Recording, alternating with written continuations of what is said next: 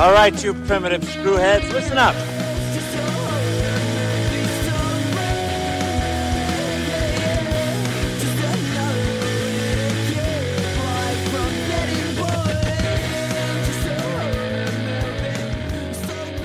Hello again, and welcome to Primitive Screwheads Talk Horror. I'm Screwhead Dan, And I'm Screwhead Andrew.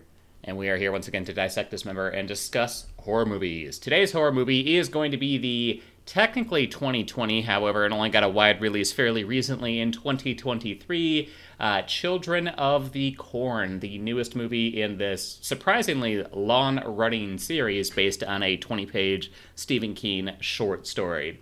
And what's more, we are once again kicking off Reboot Ween. That's right. Every week in October, we are going to try and probably succeed because I have faith in us to do a movie that is either a reboot, re-imaging, or just kind of resurrection of a dormant franchise. So we're starting off with Children of the Corn. Uh, this weekend, we're going to go ahead and try and see the new Saw movie. Uh, we will also go ahead and take the Bullets and see the new Exorcist Believer movie as well. And then finally, what did we decide we were closing off with? Oh fuck! Wait, no, I thought we were closing off Exorcist. Wait, fuck. What what are we? I don't remember what we're doing. Oh, um, Pet Sematary. Uh, Pet Bloodlines. Sematary. I think it's called Bloodlines. Yes, Yeah, there we go. that's a, a prequel, I think. Oh wow, half half Stephen King movies. Interesting. You know, it's Stephen King is. Uh, if you're talking, I want to talk about franchises that constantly get dropped and then reimagined, it's Stephen King. Yeah, hundred percent. Did I ever tell you my uncle looks exactly like Stephen King? Does he? Yes, he he when he was younger, definitely. Now that he's much much older and just kind of older in general, um, but no, he's uh he in his younger days he did look a lot like Stephen King. Oh, could could you get a picture with him and make it make it look like you like you know you met Stephen King? Just pretend to. I'll, I'll I'll I'll try and see what I can do next time I meet up with him. But yeah, it's uh yeah, it's pretty uncanny at some points. At some points in his life, I'll, I'll try and see if I can get an older photo of him. I can't believe we've been friends this long and I've never mentioned this. Um, You know- but yeah, Actually, honest question for you. Uh, do you think Stephen King kind of looks like a monkey? Do you see it? Look, look at a picture of Stephen King. I've never like- really had that thought in terms of does Stephen King look like a monkey. But I've always had this thought as a child and as an adult. Every time I see a picture of him, when I get to when I read a book of his and I get to the back and there's a picture of him, like, yeah, I have a very distinct can- memory of his picture in my copy of um, Dreamcatcher, where he looks like a monkey. yeah. I'm trying to find like I, I found one on Google that kind of reminds me of a smiling gorilla, and I just sent it on over to you. I see. Yeah, Also- see that that, that kind of does it. That kind of does it. And this is not to be mean to Stephen King. This is just Yeah. like a Oh, we an love Stephen observation. Yeah, I, Yeah, I, I, Stephen King's great. Stephen King, I like my I, probably the only author I've read everything he's written. Uh, Yeah. But like, I don't know. I think I think what it is. I think he has a very large gap between his nose and his t- upper lip, Mm-hmm. and I think that's what makes me kind of think of it. You know. I feel like I don't remember. There's a picture I have like a, like a side profile of him. It just makes his his his jaw look very pronounced. Uh, not Mm-hmm. pronounced, but like that whole kind of thing kind of pop out there. And uh, I don't know. I've always thought it looked very like ape or monkey like. Didn't he write the movie Congo? No, that was um the guy who did Michael Jurassic Crichton? Park. Yeah. Yeah, yeah, yeah, gotcha, gotcha. No, someone Stephen was King do a talking killer about that the monkey other movie? day. I'm sorry. Has he done any killer monkeys? I'm trying to think. Uh, he- he's done so much at some point. Honestly, there's some f- books that he he doesn't even remember writing. So Oh, I'm yeah, gonna I mean like probably all, all those cocaine books. I mean, you know. yes. Uh, Cujo, he doesn't even remember because he willingly admitted he was just like I was way too high on cocaine at the time. I don't remember writing it at all, which uh, thankfully is uh, you know he's he's clean at this point. But uh, yeah. Anyway, uh, before we get into that, Andrew, how the hell you doing? You know, I'm I'm doing pretty great, man. I know it's been like a, a month since we last did one of these. Uh, In that time, I was able to finish uh, Alien: Dark Descent, which I actually really enjoyed. Uh, I highly recommend it for anybody. I know that it a lot of people the RTS kind of uh, game isn't like you know especially the Aliens movie games. It's kind of new, other than AVP Extinction back in the day. But it was really good, and I think the lore. I think it cre- it kind of rewrites some lore to a degree, but I think in a way where they can both exist in the same canon. So I'm okay with it. Um, but I, I really enjoyed it. I thought it was a really fun time. Uh, but and also I think I posted this on our Instagram. But the Prey uh, Blu-ray is out now, and I just got my Steelbook edition, uh, exclusive edition from uh, Best Buy, and I'm really excited for that. Uh, But Dan, how, how you doing? I know you- you're on a trip. How's your trip? Yeah, it's all good. Sorry about that. Uh, one thing I do want to start off with. Um, well, actually, no, we'll, we'll dive into it. Uh, yeah, no, I just got back from my honeymoon. We spent about uh, three weeks in Scandinavia, going to London, uh, Copenhagen, uh, Helsingborg, which is right on the border between Denmark and Sweden. I got some family over there that I was able to see, and then we took a ferry up to Oslo, Norway. So we spent about three weeks. Um, I think it was like 18 or 19 days total going around there. Uh, one thing that I would not recommend is that we had an overnight layover on the flight back. We went from Oslo to JFK Airport in New York. That plane came in at about 11 p.m., and our um, departing flight was at about 6 a.m. So we just decided, fuck it, we don't want to get a hotel. We want to go back and forth with security. We're just going to go ahead and sleep in the terminal. Uh, so we did. That was a terrible idea because I definitely got sick, most likely from there, and I have been fighting off a cold pretty much the entire week. Thankfully, it's not COVID. Um, I've been taking a few tests just to make sure, and I had one done just drive in fairly recently. Uh, but still, uh, I'm at the tail end right now where just kind of everything is draining out of my face, and I am coughing a lot. So I apologize if this episode has a, quite a few coughs in it. Uh, that's uh, that's New York's fault. That's what I'm saying. Wow, you say that New York is dirty? How dare you? Yeah, they would they would say New York is dirty. Um, New York is currently flooding right now, and I remember people were making lighthearted jokes about uh, how the rats are good swimmers, so they'll be fine. But uh, everything else in the subway, not so much. Uh-huh. Uh, I remember I was dating this one girl a while ago. Wait, was I dating her? No, I wasn't. Uh, it was just a friend of mine. Uh, but basically, um, I went to New York for a work deployment, and I asked her, "Hey, do you want anything?" And she said, "Get me a rat. Uh, get me a shirt of Pizza Rat." Do you remember that Rat. story? Oh, of course. Pizza Rat's great. Yeah, for those of you who don't know, it was a picture of a rat carrying around a gigantic slice of cheese pizza on the New York subway. And Pizza Rat's wonderful. I think like wasn't like the Coney Island baseball team or the Staten Island baseball team was uh, changed their name to the Pizza Rats or something like that. It was wonderful. Wait, did that happen? uh, Pizza Rats baseball team. Yeah, Staten Island Pizza Rats. Oh shit. Okay. Uh, Damn. I just I just have a new favorite baseball team. Wait. Yeah. I'm I'm gonna stand them. I'm gonna I'm gonna I'm gonna become the biggest fan of them. Okay, so the 2018 Staten Island Yankees, the New York Yankees single A affiliates, uh, sought an alternate hometown identity. The Pizza Rats name was crowned a winner by fan voting, and the team ran the promotion during select 2018 2019 games. It was awesome, however, gone but not forgotten. Oh, so they're no longer named the Pizza Rats. That's. That's, a tragedy.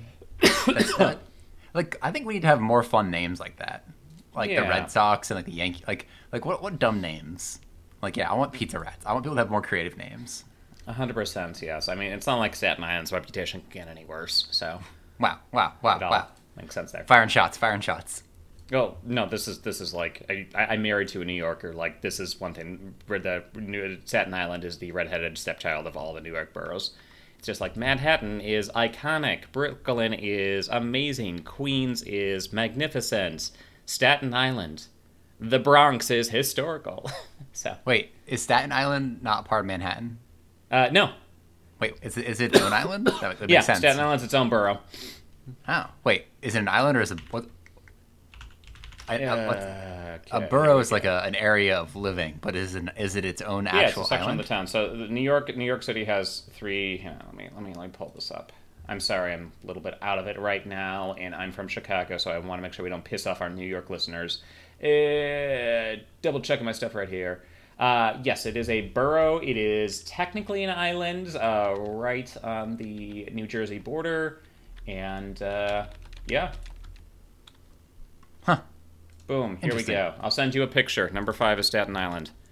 There you go. Right, yeah, let's see, let's see. Manhattan, Bronx, Queens, Brooklyn, and Staten Island.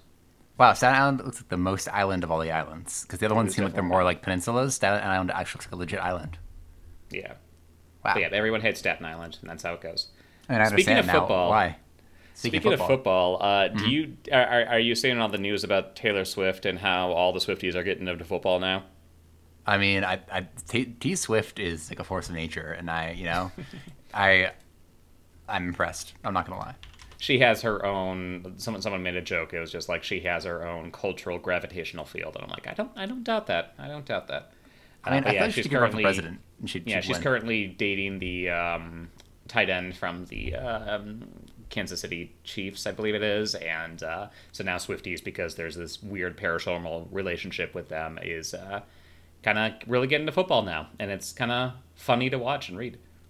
I mean, wait, are they actually? I, last I'd heard, they were like it was the theoretical dating. Are they actually dating? I believe they're actually actually dating at this point, but I'm Hmm. going to be honest, I do not care enough to confirm that.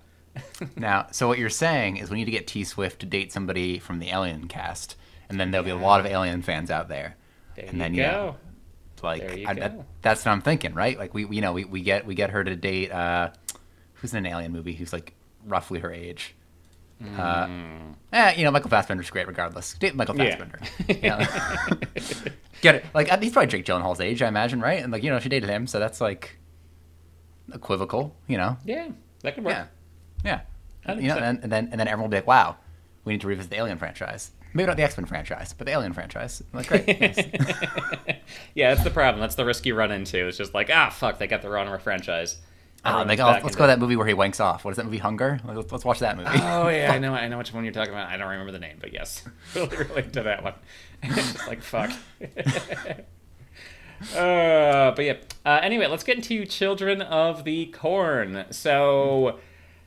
Yeah, um, I don't know where to start off with this one real quick. It is on Shudder. You can go ahead and watch it on Shudder if you would like to. Um, this is, I guess, another reboot, reimaging of the series. I, I, I honestly don't know if there's any other continuity with the rest of the series. You've seen more of these movies than I have. Do you have any insight onto that? Yeah, so, so they're they're most of them, most of. So I, I've seen all of them except for um, I, Genesis. is Actually, it's the Genesis is the one I haven't seen. Um, So uh, I most of them kind of like if they aren't exactly related to the first one, they at least kind of live in a universe where the first one can still exist. Um, I think the second one and the third one, I believe, are, direct, are directly related to the to the original first one. Um, but yeah, this, this one isn't really. Um, there there was a remake in 2010. I want to say I don't know if it's 2010, but it's a sci-fi movie. I actually love that movie. Um, but uh, yeah, th- this is this. I think this is a reboot. I think this is like when I first heard of this movie, I thought it was advertised as a prequel. It was supposed to be the fall of Gatlin and like how Gatlin got um, you know overcome by the kids. So like in, in the first movie, we see um, uh, the kids, uh, Isaac and the kids basically uh, start to take over. Like you see them, I think they're in like a sweet shop or like a, a malt shop, and that's and they're like, we're gonna start killing the, the parents, and then it fast forward three years, and that's where the events of the movie take place. And I thought that this movie, when I had first kind of seen pictures in the advertisements, I thought this was a story of the fall of Gatlin and of these kids kind of killing all the, the adults, which would have been kind of cool. It, it's not, so that's interesting. um, so I think, yeah, I think this is its own thing. I don't think it relates necessarily to anything else. Um, it's its own interpretation, I guess, of the original source material, but also not at all because it has nothing to do with the source material other than there is he who walks behind the rose. Otherwise, nothing about this movie is related, um, from what I can tell. Gotcha, gotcha. Yeah. So, do you want to? Because again, you're more familiar with this. So, I know this was based on a like Stephen King short story, which is, from what I understand, like 20 pages long. But what, what's the general idea behind the Children of the Corn movies? Uh, oh yeah, so so the original the original short story is literally just about a, a couple who are driving through Nebraska, I think it is, or Kansas, I don't remember, and they come across a um, a town called Gatlin. And when they get there, uh, they're all, all basically, you know, like the plot. All the all the parents are dead, and the kids had killed them. And they basically this couple finds this out, uh, and they're they're both killed by the um, by the kids. Uh, and basically, that's that's what all the franchise has been. The move, the first movie, honestly, is not a great adaptation of it. It's kind of like if you've got to think about The Shining, how The Shining isn't a great adaptation of the of the novel. The first movie is not a good adaptation of the book of the short story. Um, and they just take, take that idea and run. Uh, so it's a, uh, the first movie is again about a, a, a couple who arrives in Gatlin, and the kids had killed all, all of the adults. But they also have some like friendly kids who aren't super into the killing of adults who are there. Um, and he walks behind the rose instead of just being kind of like a force is like a you like see him. Like so basically the other all the movies involve some some aspect of killer kids. Um, the second the second and third basically involve like the kids going out into like a, a different town in the second one i think in the third one they go into a city so that's urban harvest. Uh, and that one's actually pretty sick. Uh, but yeah that's basically the entire plot. Like every children of the corn movie involves children killing adults and usually adults are the main characters. I will say that i think that what is pretty unique about this one is that kids are the main characters. Is that it's these kids on the cusp. I think in the second one there were some kids on the cusp, and I think there were uh, also. I guess I mean that's pretty common in some later ones. Um, but Yeah, that, that's basically the plot. Like, if you want to write a children's horror movie, just write a story about usually religiously kind of religiously uh, what do you call it evangelist kind of kids Mm-hmm. who for whatever reason believe that the crop of the corn is something to kill people. Gotcha. and like, do these kids have like psychic powers or anything like that? Or are they just Sometimes. kids? Okay, cool. So uh, sometimes they the do. Person. Yeah, you know, it's a good question. Sometimes I think like the corn possesses people. Um, sometimes the kids. I remember this one scene uh, from one of the movies where uh, they like pour corn seed into um, a uh, a girl's taking a bath and he pours the corn seed in and it kills her. Like you know, weird shit happens. It's it, it's like uh, it's like Leprechaun. He gets random power. They get more powers happen throughout the series. Um, I think in, in one of them actually they do have the mold that's kind of featured in this, and they it's kind of implied that it's like doing its own thing. Um, but the corn can like, kind of do its own thing. It can, it can wrap people up. It can, you know, fuck with them. Uh, it holds genetic effects in some of them, like possession in some. It, it can do a lot of shit. Um, there, it, I almost kind of think of the Hellraiser movies, where like the further it goes on, the more you kind of wonder what this thing actually is. Um, but he walks behind the rose is always is always some element, or at least mentioned in the movies, from what I remember. Um, Gotcha. But yeah, All right, cool. All right, well, I guess we'll go into there then. I mean, my I, I really don't have too much exposure to this series. I think the very first time I was actually exposed to it was the uh, Simpsons parody, the Bloodening, um, which is fantastic. I, I I love the Simpsons. I love that scene. Uh, but basically, yeah, I. I believe I saw the first Children of the Corn movie at some point in my life. I honestly don't remember too much about it. Um, so this is pretty new to me personally in terms of this series. And I mean, for you, obviously, I think it's just because a you're such a big Stephen King fan that you've seen everything that he's ever put out, um, including um, all episodes of Kingdom Hospital. Correct? I have. Yeah. Okay, cool, cool, cool. I, I one one summer, I think it was my sophomore year in college. I decided to uh, watch every movie and all media based on what he had at that up to that point in time. Uh, so I'd, I'd read every book, and I was like, oh, now I'm gonna do all this media because I, for some reason, have that drive sometimes. Uh, it was Yeah. probably a vast, a lot of it was a mistake. Uh, but this is why I have a tolerance for bad movies. There you go. After a while, it's just kind of like Stockholm syndrome with bad movies. So love it. Um, but yeah, no, we got that. Um, and this is uh, the newest one on that front. Um, again, it I, I, from what I read online of the re- research that I did do on this series, it does seem like the production company. It's one of those cases like the Fantastic Four for the longest time, where they just had to keep putting out movies in order to retain the rights. Um, this movie actually did come out in 2020. However, it was just one very very small release in Sarasota, Florida. Um, like I believe just one theater, and that was it. And then it basically lay dormant, and the production companies all until Shudder um, had the rights, and they went ahead and they kind of acquired the distribution rights, and now it's available on Shudder. So yeah, this movie has been dormant for about three years, which is never a good sign. Uh, and as it comes out, Andrew, what did you think of Children of the Corn? Uh, you know, I again I can't remember the other ones that well, but it's it's definitely one of the worst. Like actually, I I remember there. Like, I feel like this is this is the thing, kind of like when we talked about with um, Jeepers Creepers, where I just feel like sequels when of to like these long running franchises, even if they weren't very good, there's still some kind of charm to them back in like the 80s and like the set in like the uh, 90s and stuff that like makes it kind of okay. Something about like you know 13th sequels in modern day they just turn out really bad. I don't, I don't know. I don't know why. Maybe it's there's that not that film grain to it, or like I don't know. It's maybe it's because you can see everything too clearly. You're just like, wow, this is like an HD. How bad this is. Uh, but I I really did not enjoy this movie. Uh, there were elements when it started out that I really liked, but I, there's not really much for me to praise. How about you? Yeah, no, this is a terrible movie. Um, I really didn't enjoy it at all. The, the, the good things I can say that I enjoyed, I think the main antagonist, Eden Williams, even though she kind of gave this. Um, uh, Kate Moyer plays uh, the main antagonist, the creepy little girl, Eden Williams. I thought she did an all right job. She definitely kind of had the, oh, we have Bella Ramsey at home or discount Bella Ramsey kind of vibes, but I, I, I thought she did a decent job. Um, the cinematography wasn't too bad either. Like there were some very good shots and perfectly well framed shots, and I I did like that. I thought it was fairly competent. Yeah, I- I- and that was it. that was pretty much it, honestly.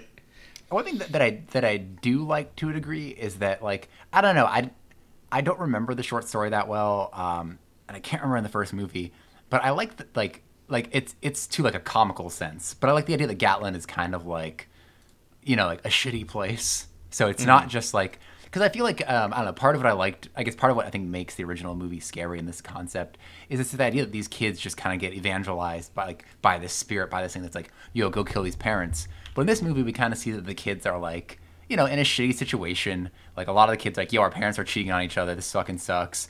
Like our my parents an asshole beats the fuck out of me. Like they have this crop that they like, you know, just like bottle this shitty uh, fertilizer for and didn't read the product on it and basically poisoned their own supply. And so like, you know, they it, they kind of made this idea that the the adults kind of fucked everything up. And again, it's to a crazy degree where the adults are just like, you know, like not real people and how big of assholes they yeah. are and shit. But like, yeah, I, I, I, like how element. one of the Shudder reviews was basically just like, has any writer on this movie actually seen a Rehuman before? Because nobody talks like anywhere authentically. Well, like So. the scene where, where the kids are like, "What if we have?" So, like, okay, so part so part of the plot of this movie is that um, what kicks off this movie is that they have this dying uh, uh, crop of corn. You know, show the corn, cool. Uh, you know, their big corn community and their crop is dying, and what's implied is that they basically, you know, they noticed that their crop wasn't doing great, and instead of trying to like fix it, they basically went and um, bought a bunch of like additives and shit to mess with the, the law, the soil and stuff to try to make it better without really doing their research. So they basically fuck themselves over. And they have this conversation about how like, hey, you know, the government basically said that if we don't produce corn, uh, they'll give us like a kickback. Like, well, you know, we'll, they'll pay us not to produce corn, which is, I think, I believe is a real thing. It's subsidizing the farms. Oh, yeah. And like, and they're like, yeah, that's what we can do. And I'm like, hey, that's actually a pretty good solution. Look at that. Look, and like, the daughter, the main character in this movie, is like, no, that's dumb. You know, fix the environment. We'll we can solve it ourselves. But she never really gives a reason for how they're going to do that, which is stupid. Um, because it made it hard to believe her. But anyway, the adults have a vote. Like, you know what? This is a good idea. Our crops dying. We're dying as a community. We'll take the subsidy. And, you know, we can, we can kind of you know figure out what we're going to do from there. And the kid, so all the adults vote for that. And the kids are like, don't we get a vote? And like, it was such like a dumb moment because like no, you don't. You're fucking three years old. You don't get a vote. like, are you fucking kidding me? Like, kids, do you plant? Like, do you like some of them probably do help plant the the, gra- the uh, corn and shit. But it was such like a weird argument for them to have about being like, "Arr," you know, like. Um, and it, it was just and like and then when the the father of one of the kids basically says like I'm gonna beat the shit out of you when I get home in front of like the rest of the community and they're like all right all right like pretty and then he like was like yo little girl want to fight and you're like all right old man redneck that's that's a little weird I, I, like her adoptive father is the preacher's right over there who's also like the corn is dying because of our sin which you think the, the children of the corn would love that shit but they're like nah nah you're not you're not Yeah, our worst actor in the entire movie, that, that fucking priest. Like, Uh, I, I don't know what he was trying to do, but he was just, ugh. Yeah, it was pretty bad.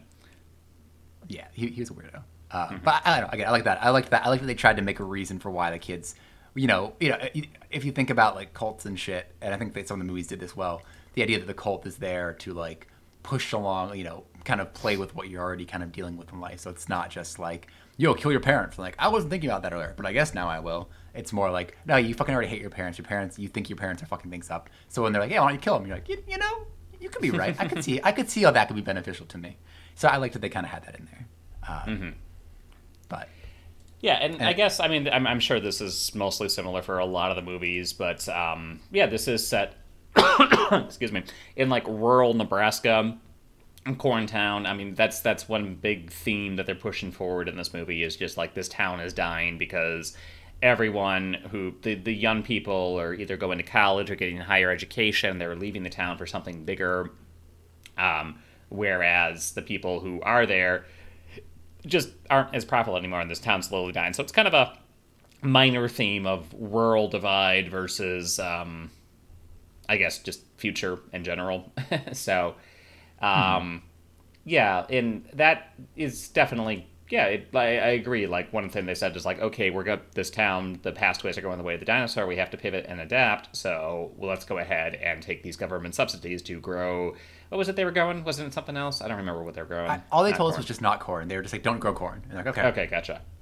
Yeah. Kind of set on that front. But yeah, um, yeah, basically that's how it goes, and definitely a uh, yeah, big theme in this one. Um, But this movie definitely does re- revolve around a lot of the you know creepy little girl who you know slits pigs' throats and pays in their blood in the middle of the corn patch and shit like that, and it's just Yeah, it's it's pretty by the numbers, honestly. Um, Yeah, Yeah, you're you'll hop into hop into the characters on this on this movie. yeah, absolutely. So we got our main character, uh, um, Elena Kampouris as Bo Boleyn Bo Williams, um, who is basically I don't know what she's like 16, 17, 18, something like that. So like kind of still considered a kid by some people, but not really considered adult by another people, which kind of bridges the gap. Um, the kids kind of take a little bit of mercy on her because she's a little bit uh, not really fully considered an adult, but she is the one who kind of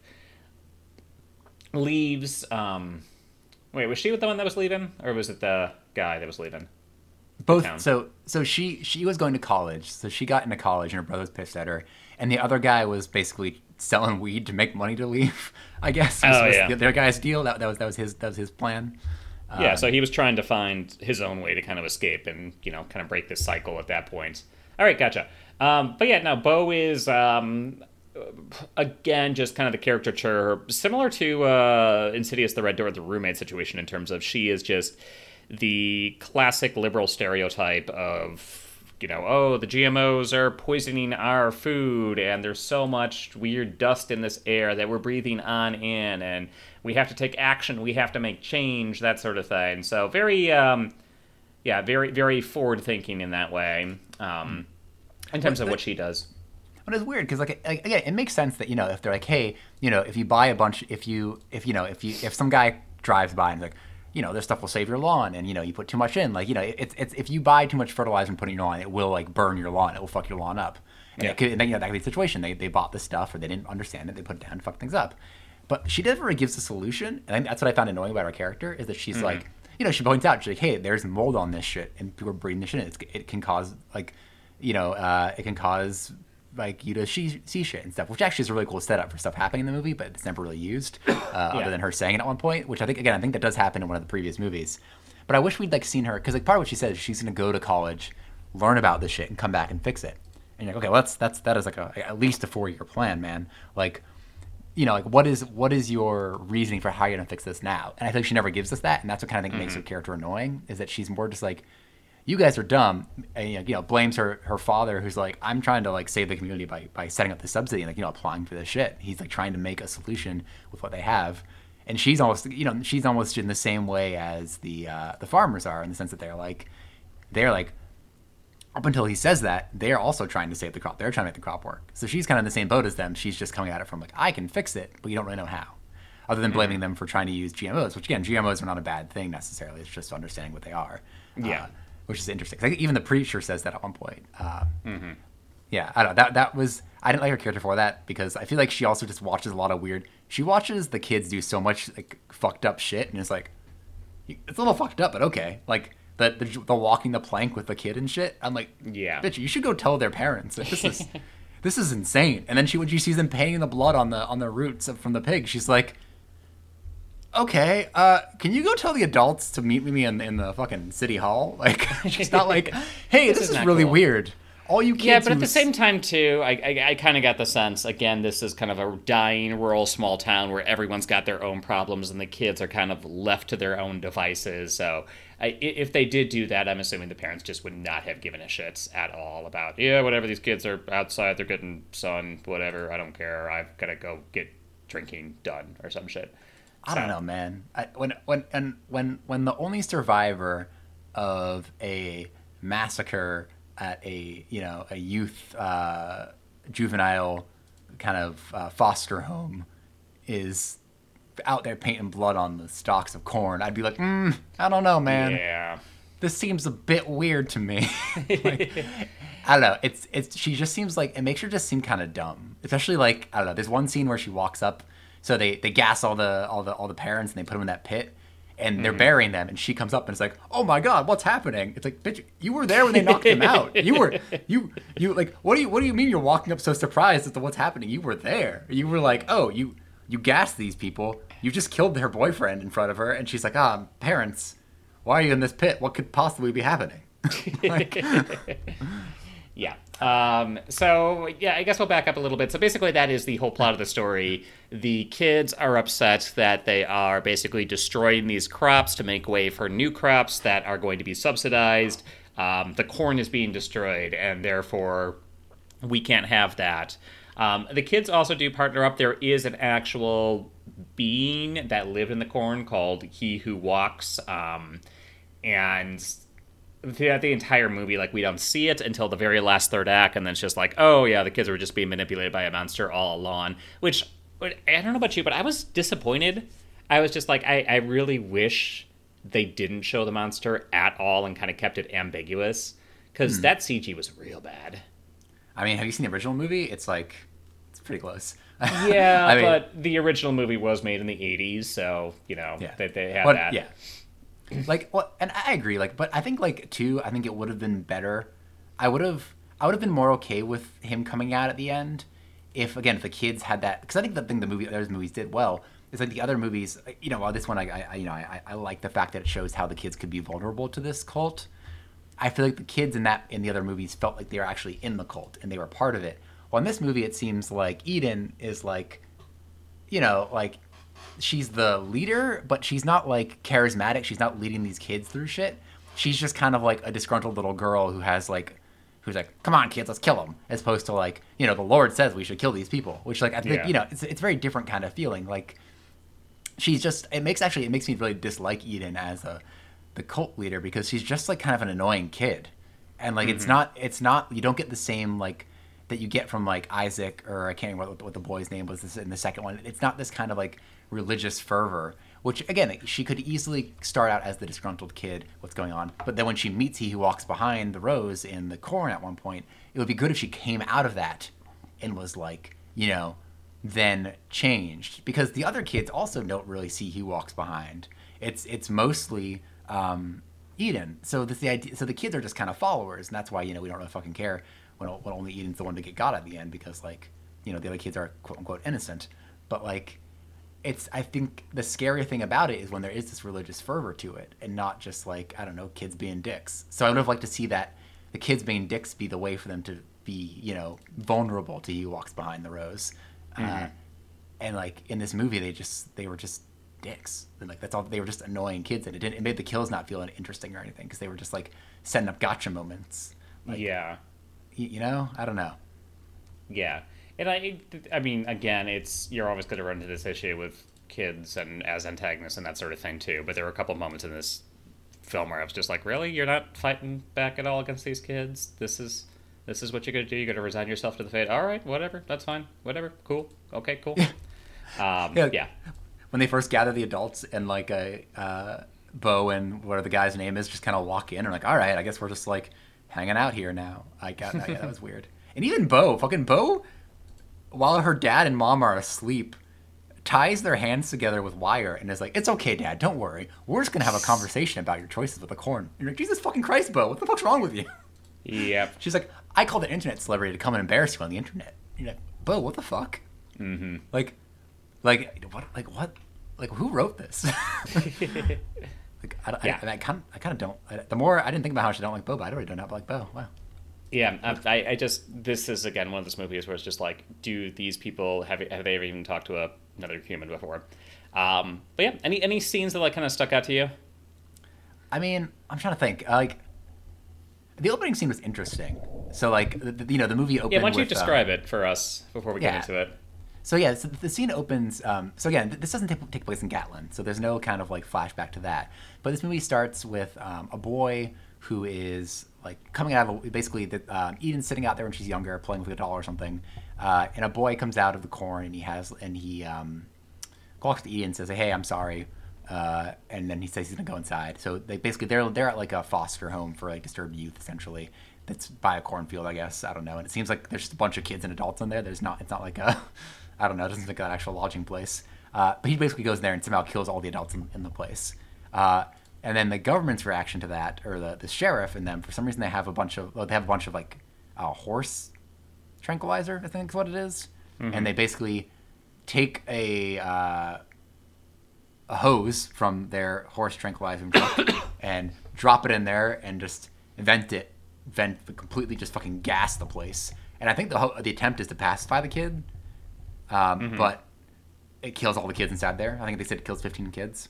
Um, Wild idea. Fucking insane. Like, what Yeah, a dumb opening. Like, let, let, let's resolve this uh, uh, hostage situation by gassing everybody, and it'll knock out the.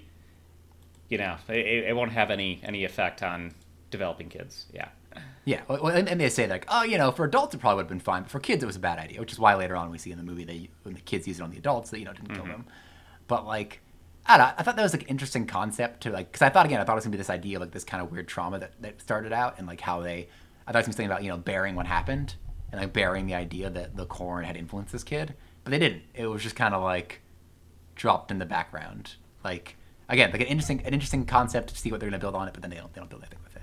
Um, so interesting at the beginning. I was curious to see where it's going, and then once I saw that it was what it was, it was I was kind of disappointed. Um, Yeah. but I don't know. How about, how about you? Any, any interesting standout moments? Um, I don't know, it's maybe because I haven't been buried alive, but I think the scene where like they were pushing the dirt into the pits of the adults, like how quickly was that dirt moving on in? Because I'm assuming like they would have to push it in and then back up and then get some more dirt and then push it back in as well. And it, it's not like it's corn seed or anything like that. It's just loose dirt. I don't know. Maybe, maybe this is my oh, I'm such a tough guy moment, but I'm thinking to myself, it, that that wouldn't be too hard to pack and just kind of climb on top of. Yeah, that, I was thinking the same thing uh, because yeah. So th- this is a you know, admittedly, it is like a probably ten foot tall uh, pit. No, it might not ten, maybe eight foot tall. Because you know nobody really did a good job getting out. Because there were a bunch of little kids in there earlier. We didn't see a ladder and shit. How did they not? How did they get out of that shit? Um, and none of the parents were like, hey, get on my shoulders and hop out. But I guess there are a bunch of kids around there, but maybe they could hit them. But I was I thinking the so, same yeah. thing. Like I was thinking because like it is a very big. It was not a small pit. Like if it was small and contained and the dirt just fell on them, I could see me not be able to get out of that. But there's a lot of room, and I feel like yeah, I think like you're kind of saying like you know a ramp may have more or less have kind of come out of there, and the Mm-hmm. adults' hands weren't tied anymore.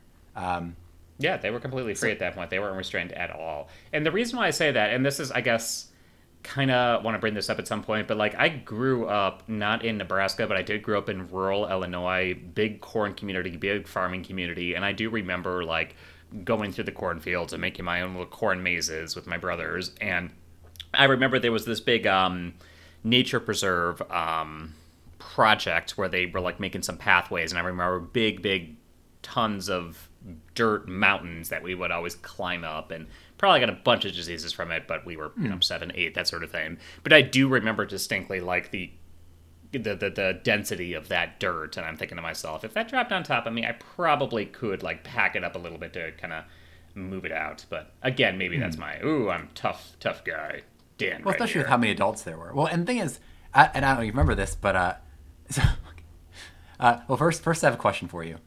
Did we ever fucking see Bo's mom's face in this movie? No i don't think so Because uh, when she meets the guy outside the house, she's her head's obscured by the door. When we see them wake up uh, in the bed, she's looked faced away from the father. When they're in the car, she is faced away but like kind of against the father. And then when they are burying them alive, she is like crouched down on the ground, basically trying to die as quick as possible. I guess I don't know. uh, it's fucking insane that their mother is like not present in this movie. Like, did the actress not want to be seen? Like, I, I'm, I, it felt so fucking weird that we never see the mother's face, and I don't know if that was like a commentary, if the actress just was like, "Don't fucking see me." Is was it like, did they not? the not like, get I don't, I don't want to be play in this her? movie. Maybe it was like an extra situation, like you know how like extras they can't say a single line of dialogue, otherwise they're not considered an extra anymore. Um, Maybe it, like maybe it was something like, "Yo, can't say the face, and then we'll pay you less" or some shit. I don't know. It's just so fucking weird. Like literally, it seemed like they were intentionally trying to hide her. Oh wait, I found. So her name is. There's is one face. the actress is named Erika Heynatz. She's an Australian model and actress. Um, okay, I don't know, but I can't. Uh, weird. I, I'm. She was in like, George I- of the Jungle too. She's George. See, she maybe maybe that's what it was. She, she didn't want to be her her you know her claim to fame George of the Jungle too to uh you know take her down. But it, it's so weird because she was never fucking seen. Like I swear to God, I could. I, I, was, I didn't notice it at first because then I was like, I was like, oh, why is she facing away in this movie? Why is she doing this? And I was like, oh, it's, we've never seen her face, and she fucking dies without us seeing her face because she's just crouched down in the dirt. Like it, it's so weird. Um, but the point I was trying to make is that so they dropped the dirt, right? Again, it was like a ten foot, eight foot pit. But when they cut after to you know after the montage of them dropping dirt, their bodies are so high up in that pit that their feet and their hands are sticking out. Yep. So, what, And unless they make stood it- on their toes and put their hands above their head and were buried alive in that pit, yeah, no, that's never gonna happen. It's it's like they filled in the pit and then had them lay down on top of it and put a little more dirt on top of them.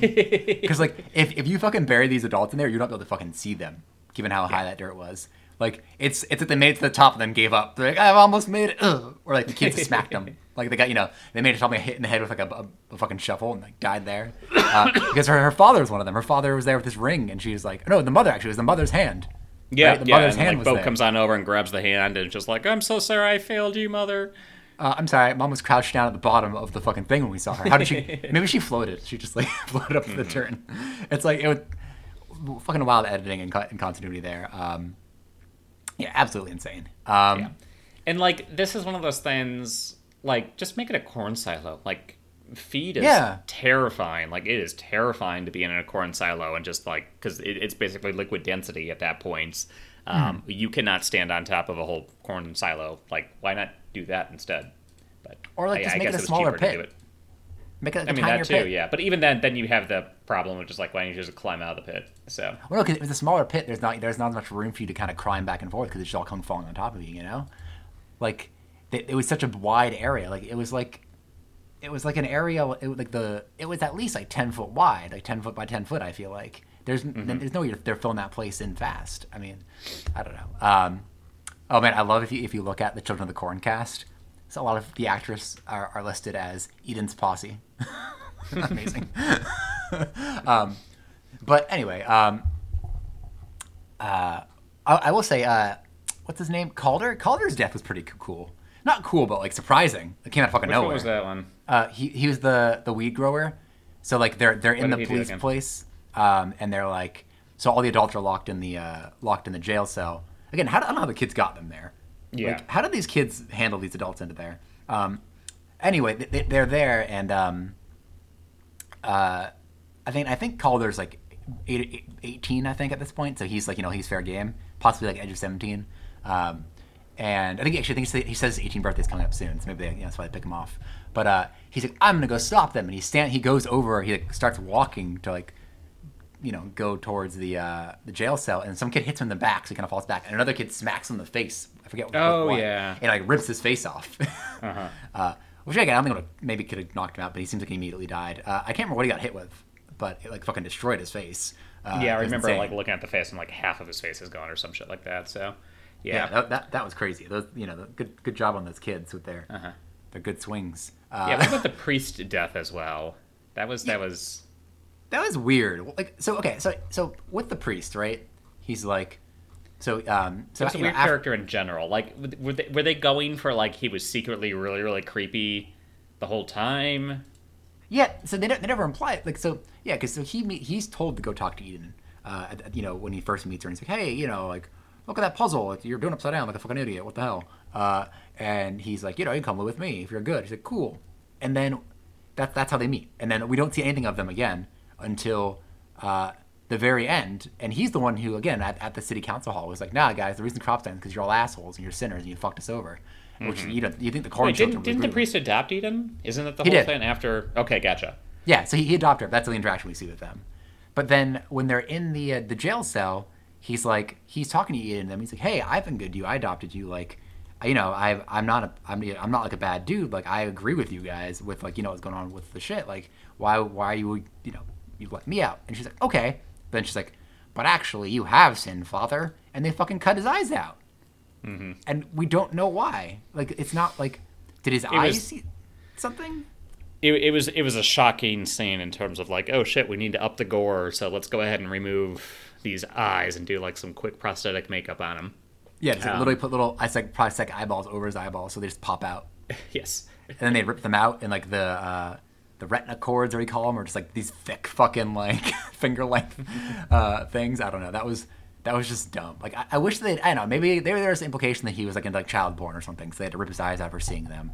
It was it's it's weird if we don't know what he did. Like is it just because he's a priest? Because like I, I do feel like a lot of the Children of the Corn movies are kind of anti-religion, uh, which is like fine. I, not, not, not, yeah, I mean, not, not. I mean, it's it's a it's a fine. It's about these movies are about evangelizing and how like people can be kind of like made to do things for religions. That's that's a Yeah, fine thing to how have. That- quickly religion can turn into cult. Yeah. yeah, like that, that's what partly it's about. So like, great, that makes sense. But it's not. It's more just like, yeah, we're like you said, we're just gonna kill him for no fucking reason. Um, I Yeah, know. I, I think that was one of those that were just like we have to put a gore shot in here somewhere. Let's go with that. Um, Hmm. I, I may have completely zoned out at this point then, but what was the priest's sin? Like Eden was just talking about, oh, even Father, you've had sins as well. Yeah, Like, what did we he do know. wrong? What was what was We the have no- thing? No, they don't tell us. Oh, I thought I just zoned out. No, no, they, they do not tell us. They just say that. I I, I don't know. Like it's. I mean, maybe I have to buy this movie on Blu-ray just to see if there's a commentary. And they'll be like, so what's happening here is the priest has actually been embezzling money from the government this entire time. Uh, yeah, I couldn't tell if they were like going for like creepy pedophile vibes with him or what. I the acting definitely seemed like in that way, um, but I don't know. It just it was a very weird character in general. Like it kind of felt like a oh shit, we have to figure out some way that Eden, you know, is still in this town. Who's going to raise her and take care of her? Oh, okay, the priest. Let's go with that then. Bam. Um, but yeah, that's that. yeah, it, it, I, I Um, don't. I don't know if I can know what, what their plan was. yeah. Um, what did no, I you? was- uh, go ahead. Sorry. Well, I say the, the other death. uh, It's not. We don't see a death. Um, but so throughout the movie, um, in addition to Bo and Calder, what a great name. Uh, there is. There are two other kind of like older teens. Uh, these two girls, and at one point they just stop showing up. And you're like, okay, whatever. That's weird. But I will say, when you see them later, it's fucking insane. Because uh, basically, I think Bo gets like is getting chased like that, and she like runs into a cornfield or into a, a, a barn, and you see these two women just like fucking like one of them has like a giant knife in her side and is like her arms missing and she's hanging from the ceiling, and the other one is like pushed into a corner with an axe in her head and like impaled. And it's fucking gross looking. Like not gross, but like you know, it's, it's like it's like a it's a good job of these making these kind of mutilated bodies. Yeah. Um, but again, I don't quite get what happened with them though. Like, did he walks behind do that? Because that doesn't seem like his, his mo. Uh, so did the kids do that? In which case, how did they get that girl up in the corner of the ceiling? Uh, you know, how did that happen? Um, because we, we see another person get like sacrificed to he walks behind, and he basically just rips her rips her out of the little contraption they put her in and take takes her with him, uh, and then rips her in half later anyway. So I don't know. What, like I assume his goal was to water the plants with the blood, and that was what he's going for. Uh, but it seemed like he did a bad job with those two, if that was his plan. Uh, but I thought that was I thought it was a nice, it was a cool looking death outcome. I wish we'd kind of seen what happened there because it, it looks like kind of brutal and kind of like you know like a worthwhile kill to see. Uh, but that, I thought that you know that was a notable moment in how surprising it was, and like I was kind of like, oh shit, this movie could have been great if this wasn't in it more. Um, but yeah, I, I, like that moment. But what was I you gonna say? Yeah, no, I was just going to ask, uh, kind of going on into that then, what did you think of the whole third act of this movie? So basically, just to kind of sum up this movie, um, at, this point, first act, corn being subsidized, uh, or not corn not being subsidized, so they kill the corn to go with this mystery new subsidized crop. Second act is the kids turn around and go, oh shit, we're gonna go ahead and kill all the adults because they're destroying this town, and we gotta protect the corn because nothing really dies in the corn. Which stupid fucking tagline, stupid, stupid, awful tagline. Um, but the third act is basically Bo for most of the movie is pretending to go along with Eden and everyone, and then eventually she shows her true face, and that's when the third act comes around, which is basically the he who walks is finally revealed, and they have their big monster moments. But uh, yeah, what did you what did you think of the third act? I mean, I thought it was dumb as fuck. I mean, Yeah. again, other than other than that scene uh, with those bodies, when the kids fucking just cover her in um, gasoline for some reason, Yeah, like what the hell? Like, because the plan was to feed him to he walks behind, right? But then they're Mm-hmm. like, now we're gonna burn you alive, and she's like, "Are you guys fucking idiots? Like the corn is all dead and dry and shit. If you light me on fire, you're just gonna burn the entire place down." which They're has like- been something she's saying the entire movie. Like that is something that's cropped up a lot. But yeah, and they're they're just like, oh, yeah, I guess we won't do that. It's like, Jesus fucking Christ! Like I get, you know, again, they're kids, but like part of I thought like you know about part of what the deal was. I think with he walks behind the other movies is that he kind of gave them knowledge. He was kind of like you know the kids were smarter or kind of more like mature than they should be because like he walks behind was influencing them, and these are just fucking dumb kids. Like they're all just idiots. Uh, I don't know. Um, and the scene where the, they again where they sacrifice the weird YouTuber or the Instagram model, whatever the fuck she is, to uh, to he walks behind. It just felt dumb because again we never got to connect to that character. There wasn't any like anything that made us like her or made us hate her and want her to die. She is brought in as an out of towner who we don't see come into town. We just see her get sacrificed. It's I don't know. I think it's it's it's like they didn't understand that in order to make anything have impact, you need to sit with these characters or at least develop them slightly. Um, I don't know. I and again, like, you know that when we see who walks behind, what she just runs. She runs through the um, the core until she finds uh, Calder's car and then drives away. That's basically the plot, right? That's that's the final act until uh, Eden Yeah. finds her. And Eden's apparently also in the car. Yeah, that was just like okay. Does she have psychic powers now too? Because like Bo eventually distracts Eden, sets the place on fire. No, no, no, that, that's later. She gets in a car. She drives through the cornfield like for a good minute or so, and then all of a sudden Bo is in the back seat and just like really, Bo, Dude. Bo teleports.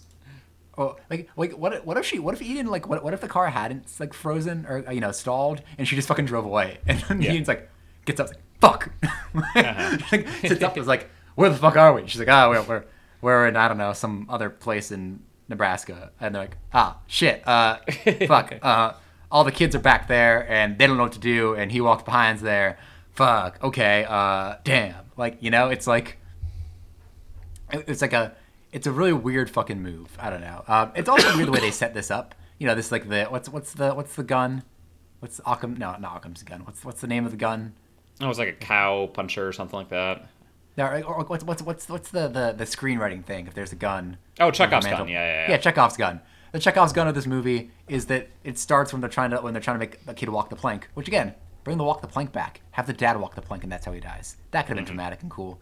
Anyway, uh, and the kids are just fucking jumping around, smashing in this car that's sitting out in the corn, and we find out that it's Calder's car or it's Calder's grandmother's car, and they're like, and Bo even asks like, "What the fuck are you doing in the grandmother's car there?" He's like, "What do you know?" She's like, "Are you smoking? Are you selling pot?" He's like, "Yeah." She's like, "Okay."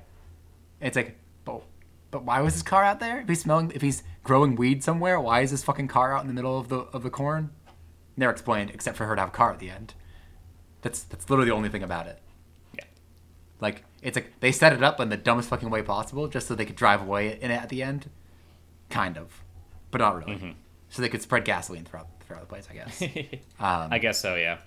Um, but yeah, no, there's that, and then the He Who Walks. I, I, I felt the way they kind of defeated He Who Walks is so dumb. Like it's it's literally He Who Walks jumps on top of Bo. Bo's in the cornfield. He Who Walks is opening his mouth. Big scary creature, and then all of a sudden there's just a sickle that happens to be right next to her, and she takes it and she stabs it. Which it's like it's this being made up of corn stalks. Like there's a lot of empty space in between it. I. I guess a scythe would be the corn's natural weakness, either that or I don't know pesticides or something like that. Um, but yeah, it's um, yeah, it's weird. Or gnats, gnats. That that would have been cool, like a whole descending gnats on them. I mean, what you're forgetting is that that wasn't a random sickle. That was the sickle that Calder threw into the gr- the grass at the beginning of the movie. Oh, uh, that's poetry. That that He found he found it on the ground and he's like, "Fuck this!" and tossed it into the corn. And that's the one Gotcha. she finds later. Were you not paying attention to, No, the, to the, the careful 100%. setup of this movie and how Calder basically saves her life with all like Cal- that's Calder is a plot device. They're like, "How's that car gonna get there?" Calder. How did she get that weapon? Calder. It's all go. Calder's Calder's her guardian angel, setting shit up everywhere he goes. Um, but yeah, yeah, that was dumb. Yeah, I thought the same thing. I'm like, what is this like? It, you know, it was like a skeleton made of fucking corn, and it yeah, it has a body. Like, I feel like in, the other, in other movies, we see who he walks behind, and he's either like some weird giant puppet thing, he's some big dark shadow monster, he's possess a possessed child. Um, he uses vine shit to wrap around people, but you get the idea that it's not like that. Those, those aren't like him. Those are just like things he can do, you know. But yeah, in this one, he is just like leave again. Maybe that's just his like. Maybe that's his avatar. Maybe like you know he is against just, just entity, but he's like, I guess I fucking need a body now. So he made a body. He's like, yeah, this little girl needs like a body to talk to him. That's that's fine. Like I don't know. It would have been cool if they made the body like. If I don't know, maybe at first when the when Eden meets, um, when Eden meets he who walks behind, she thinks it's that boy who died, and she's like, oh, you know, he was into the corn, so she thinks that he's been reincarnated in the corn. That's why she's a friend with it, and that's why she listens to it. You know, that could be a way to develop that character. She's like, oh, boy who said apo- who apologized to me before he went and killed those people, and was like, you know, seemingly like a some kind of close friend of mine. Uh, you know, he's been reincarnated in the corn, and that's why I'm following him because you know they killed all they all killed all these kids and stuff. So you know we're gonna get revenge together. And then she finds out you know that it's secretly some like, demonic force that's trying to you know lure her to it. That would be cool. That would be a fun way to do that. And that would make sense why he made an avatar to talk to her because it's something to kind of you know a body like a human body that she can kind of more relate to than just I don't know corn talking to her. That'd be kind of cool. Mm-hmm. But nope, it's a corn body that rips people off of from who are hanging in in a uh, fucking barn and rips their corp is able to with has the strength in its corn husk body to rip a girl in half from her legs down to her head, but cannot overpower a girl on the ground. like, and just hold her arm away from stabbing it. Like, in crazy. Like, I mean, that's that's that's the power of He Walks Behind. Uh, the gall of this movie calling itself Children of the Corn, not even like a fucking part twelve or something. Just Children of the Corn. It's insane. Um, Gotcha. And how about that last last scene, the stinger at the very end?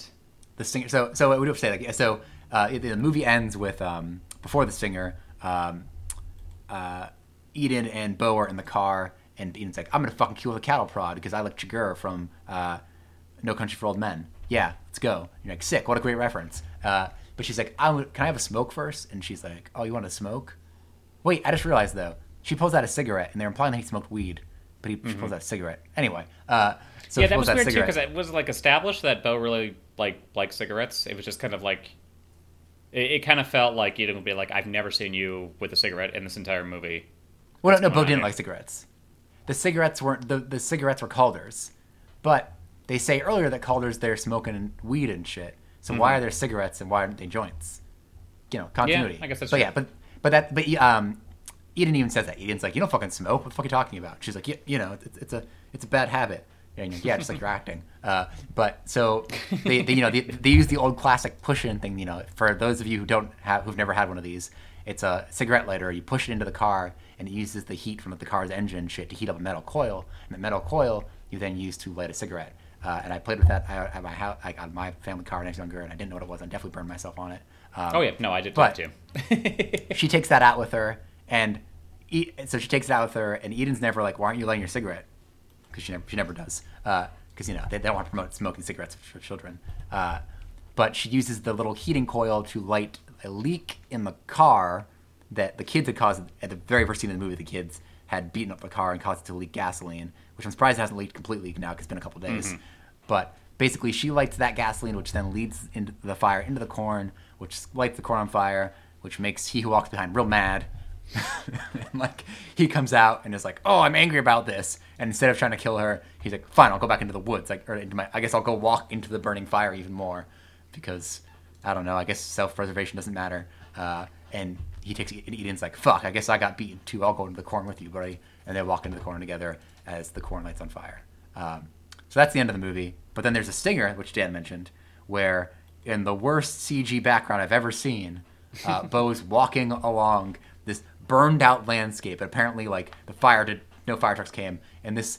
I, I'm assuming the town is gone as well because this everything's fucking burned to the ground, and it's like just a, a barren wasteland of ash. Uh, and she's walking, and for some reason, Bo's walking around in it. I don't know how fucking far she would walk to get there, because she's, you know, they drove outside of town earlier, so like, where the fuck is she?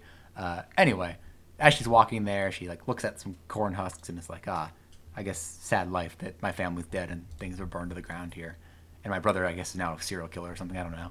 I have to deal with that later. But she turns around, and the and like the gooey Gus the slime monster face of Eden is there, and she's like.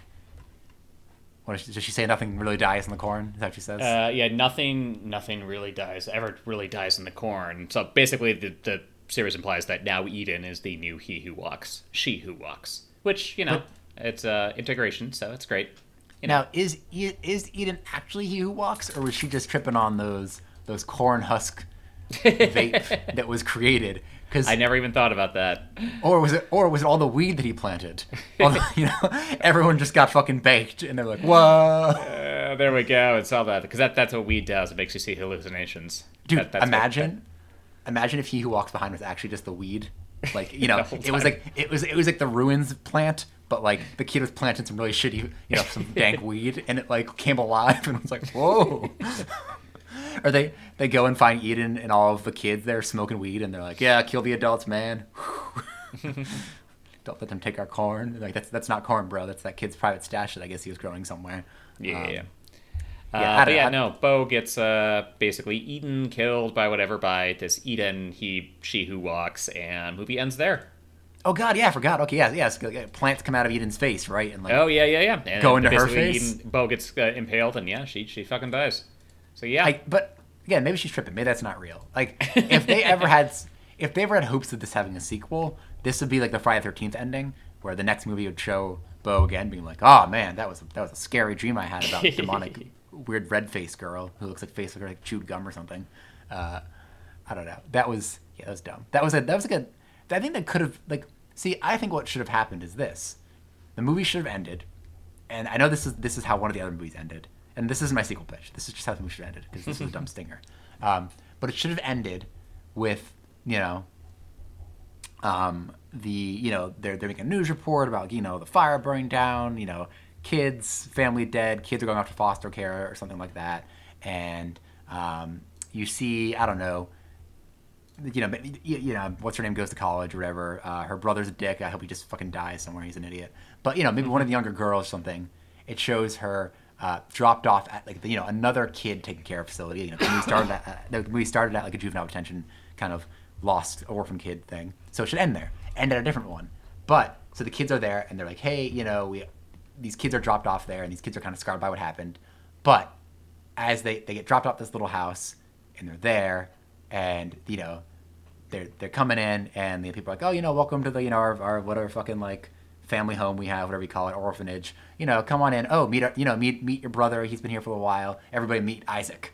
And then boom that's Isaac. These kids come from Ryler from Rylstone and they come to Gatlin after this event. So they're bringing he who walks behind with them. They're mm-hmm. bringing that thing and that's where they meet Isaac again the, the cult leader from the first movie. And because that's what I thought this was supposed to be a prequel originally. So that would be you know that's how they connect it. Have this movie lead into that. Have this like you know be so, like, again it would be dumb. I I guess this would be my Alien Covenant for people who hate Alien Covenant. How David created the alien. I, this would be my movie for that. Like I hate that Eden created this thing, but you know it would be a way to tie it over. You know if this is a prequel and this is showing the fall of the town, maybe it's not Gatlin. That's fine. At least bring us into Gatlin or something. Have some connection to the original story even if it's gonna be anachronistic because in this movie they have cell phones you know mm-hmm. that's okay like you know bring that over that's fine like or you know or have the corn crop be shipped there have them be like hey you know we weren't able to save the corn burned down we were able to save some crop here are some seeds that from your family farm that you know to kind of symbolize your family because you lost them in the fire because you know they don't the the adult you know the people from the outside world don't understand that the kids did this shit so here are some seeds they plant those seeds and that brings back he who walks behind you know, there we go. There's some weed infested hybrid strain, some corn corn weed. That's what it is. all the that's- weed, all the stuff, all yeah. the time. That's how should have ended. Uh, in, in my opinion, I don't know. I think that that, that would have been a better stinger. But yeah, Yeah. yeah, All right. I cool. have, yeah. All right. Well, so uh, any Dan, final thoughts? Uh, sorry, go ahead. I mean, I was gonna say before final thoughts. I, I you know, we need, to, we need to do our classic segment of pitching. Oh, yeah, yeah, yeah. I, I kind of just pitched. I pitched my ending. That was not the movie though. That's how the movie ends. Uh, but Dan, I, and I, I guess this is my question for you. Um, and and I'll, I'll expand this beyond that uh, as well. So like, you know, obviously I want to you know hear if you have an idea for a sequel, but also like, do you think Children of the Corn should continue as a franchise? Because so I, I was reading through um, some uh, uh, how to say this some reviews of this movie, uh, and one of them said, and here, here are two of them, and this is uh, so one of them said that um, where did it go? Uh, fuck, I can't even find it. So somebody basically said that they they this is one of their favorite horror movie franchises, and they're like, it doesn't even feel like a Children of the Corn movie, um, and you know this this is a you know this is one of my favorite horror franchises ever, and it's ruined by this movie. Um, another person basically said that this is only for the diehard Stephen King film fans. You know, it's only those who love Children of the Corn and Stephen King will, will love this movie. Um, I don't understand that. I don't understand. I, don't, I, I don't. I, I, you know, if you love it, you love it. But I can't not see loving Children of the Corn as a franchise, like being your, being your franchise of choice. But do you think that this franchise needs to continue? Do you think that this, like, do you think that the first? Do you think that the, franchise is a viable franchise? And also, do you think that this movie, like, they they need to keep making these movies? I guess. Like, I'm I'm surprised they made this movie to begin with. But do you think that's something that, like, you know, have you ever wanted a Children of the Corn movie? Like, I, I'm trying, you know, I'm trying to say this, uh, but I'll leave it at that for now. Yeah, no, I 100% agree. I don't think this really is a franchise. Again, I, I, I can't, I don't know what you call it, like Corn Children, Cornhead, something like that, a fan of the series. Um, I, I, I don't know. But like, this is a series that started in 1984 based off a very, very short story, um, which is fine. Like, there's a lot of franchises that have come from lesser things, but, you know, fucking Slender Man came from like something awful and that sort of thing. But it is, um, yeah, I, I, I really this is a franchise with so many movies that so many people don't even realize that this franchise is this big. And I, I, I, can't imagine anyone being like a stand for the Children of the Corn movies. Like, oh yeah, this is my favorite series of all time, better than Nightmare on Elm Street. Like, Leprechaun or I don't know what other series are out there. Le- Leprechaun, I could see people enjoying the Leprechaun movies. I could be like, yeah, it's my favorite series just because it's really fun and that sort of thing. I'm like, okay, yeah, I, I, I can get that. Children of the Corn, though, I, have always felt like the reputation has been middling at best. Mm-hmm. So no, I, I, I don't think this is really something that needs to continue personally. Mm-hmm. Like, what what's it like? What if I were to ask you like what you know? Like, there's uh people you know think about Friday the Thirteenth. People think Jason. People think Machete. People think uh, hockey mask. What what like what comes to mind for you with Children of the Corn? Like what defines the, the scythe and creepy little kids? Okay, fair enough. Yeah, and, and Corn, that's personally what I would think so in terms of iconic imagery, and that's it. And like, mm-hmm. yeah, there the theme you can only really do so much with the theme, like dying rural towns. That's going to continue, and yeah, there's there's a lot of fear on that front there, but yeah, I just I I feel this series didn't really start out with a lot of steam and really hasn't ended with a lot of steam either. So, mm-hmm. but we'll see if any more of them come on and through. Yeah, well, I feel like what makes this hard, film hard, I think part of what makes is because every movie, I think, I feel like he walks behind is a different thing.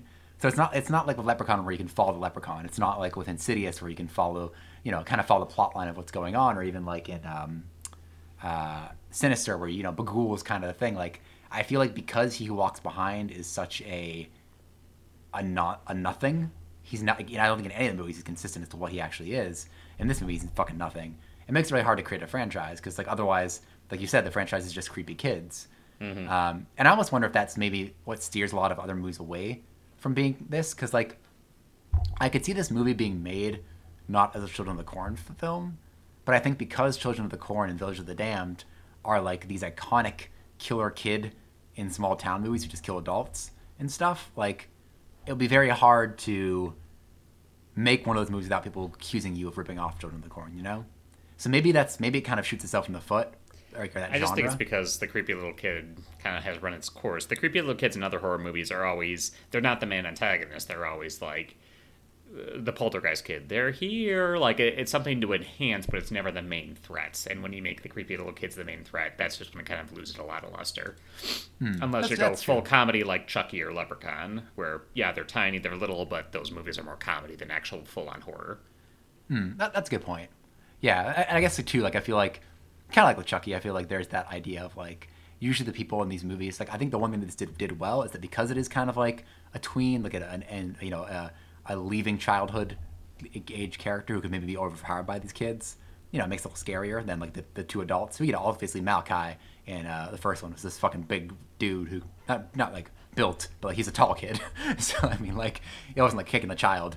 Uh, so maybe that made fighting him make a little bit more sense. Um, mm-hmm so yeah, I, I don't know. It, it's I I I, I try to I hesitate to figure out what would be make this franchise like successful other than other than the, the, the great sequels we're we're gonna pitch in a moment. Uh, but I mean, I feel like part of the reason why I really like the uh, the remake is I think partially because I think it ties really well to the original movie or to the original short story because it is a more direct adaptation of that. But it's like very honest in what it's doing, and I think a lot of these sequels are instead of just trying to you know remake it better uh, which you know obviously it, it, can only be done a certain number of times. They just try to take like a nothing, the nothing grain or the nothing kernel, as we were, because we're doing corn here, uh, that really is the heart of these movies, and expand it into something that you know isn't substantive at all. Mm-hmm. I don't know. Anyway, yeah. uh, So Dan, if, if Oh, you were to make a which, sequel, one thing real quick. Yes. Um, I'm, I'm I'm looking over this movie on Wikipedia right now, and I can't believe I didn't do this. Uh, the director Kurt Wimmer, I'm assuming he was going to be like some nobody director who really hasn't done much. Uh, he's done four movies in his life in terms of directing credits. Uh, Hmm. One Tough Bastard in 1995, which I've never heard of. Uh, Okay. Equilibrium. Remember oh my one? god, I fucking love Equilibrium. And Ultraviolet. I, I never saw that. It was I terrible. He also wrote it. He oh I'm learning now. He wrote it. Wait, he wrote Salt. He wrote the Total Recall remake. Yeah, yeah. I'm, I'm, he's he's done a lot of writing credits. Like he wrote uh, the uh, adaptation Michael Crichton of Sphere, Thomas Crown Affair. He wrote Law Abiding Citizen, Salt, Total Recall, and Point Break remakes.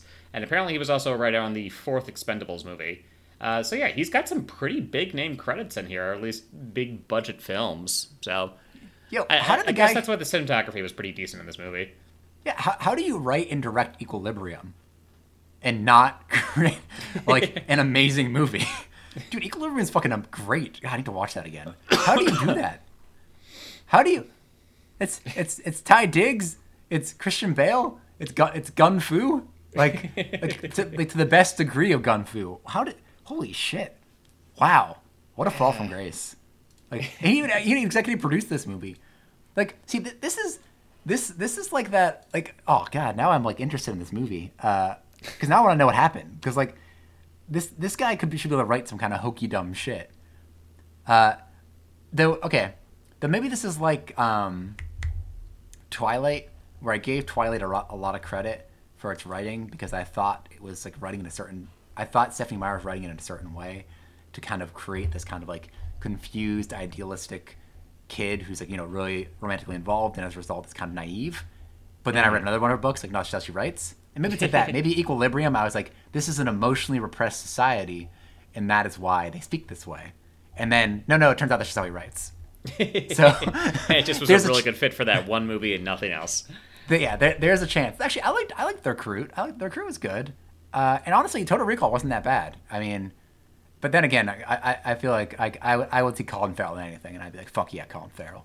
Uh, so, yeah, I- wow, that's that blows my mind that he did both of those movies. Um, I, I don't know if I appreciate or hate that, uh, but okay, cool. Uh, wow, that's fucking insane. Um, All right, good stuff. Well, any final Um, thoughts? Uh, Dan, I need you to pitch me your sequel, bro. Uh, okay, so here's here's my sequel uh, for not letting the the Children of the Corn. Don't make another one. No, No. sequel. Like I really. Like I, Yeah, I- actually- I do feel a lot of the themes in this movie uh, are going to be a little bit timeless in terms of like rural communities dying and the fear of that. But at the same time, too, if you kind of cater towards that fear, there's only going to be a very small subset of people who are going to really like feel that. Um, especially as time goes on. So I don't think that's the way to go personally. Yeah, I'm really personally struggling with it. I the GMO thing is kind of lazy, in my opinion, kind of writing because again, GMOs aren't inherently bad. They just most of the time end up being that way. Um, I, I I'm really struggling with finding some sort of sequel to this, but yeah, Yeah, not in same actually. uh, I, I think do do what this movie I thought what this movie was. Do do the Fall of Gatlin. That's I think that's that's the only thing you can do. Do show the Fall of Gatlin. Show Isaac and them like turning, and show them killing the adults. You know, yeah. and then like you know maybe somebody gets away at the end, maybe not. Um, but you know have have that be it. I think that's like unless you want to remake it again, which again I think that they could do a remake because the first one was a Syfy original. But, you know, one last remake with following the story with you know some improvements to writing the characters. Maybe not make them complete assholes. But like I think yeah, I, I agree. It's like in a, in a sequel to this movie, I feel like the only thing that I think could be kind of fun is if you go balls to the wall like Leprechaun sequels, where it's just dumb and insane, and there's just a bunch of corn puns, and she's like, you know, maybe at some point I don't know, they uh like microwaves like you know they, they they're fighting somebody and they like heat somebody up over a fire and they, their head pops and they're like oh that's that's some popping corn. I don't fucking know. Like you know do some do some hokey shit like that you know? Or like i don't know like that's what that, that that's what i could see being like like i don't know a fun kind of thing with the series. Like you know it's it's a it's a the first one is a scary concept but you know lean into the fact that it's like also a dumb concept like i want to see some like scream scenes where you know like uh the kid comes running at an adult and the guy just punches the kid in the face and like knocks him down. like, you know, play with this concept a bit. Like, make it like actually make a parody. Like, you know, there've been parodies. Make a Fallout honest parody where yeah, the kids can kill some people, but at some point have the kid have the adults be like, yo, it's just a bunch of kids. And like not to say that kids can't fuck fuck people up. They obviously can. Uh, but you know, have it be like a zombie movie where the kids aren't zombies, they're just fucking kids. Like I would love that. like, man, that sounds kind of mean, but I would, love a movie like that. You know, like have it be something where these kids are, uh, you know, revolting for some reason, or you know, again, maybe maybe he walks behind his thing, or maybe they are fucking get high and high off corn fungus, and just have them like get their asses handed to them.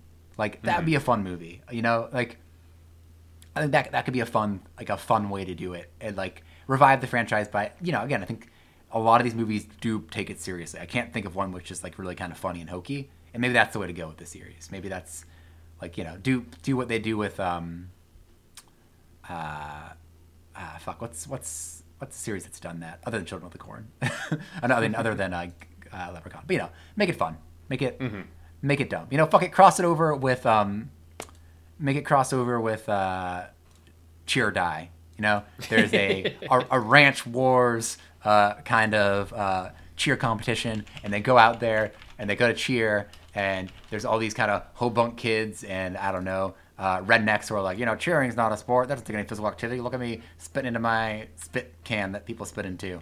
And uh, I don't know. There's a fight breaks out, and they have to fight off children. that's that's what I want. I want uh, bring it on, corner die. that's that's that's my new thing. Done. There we go.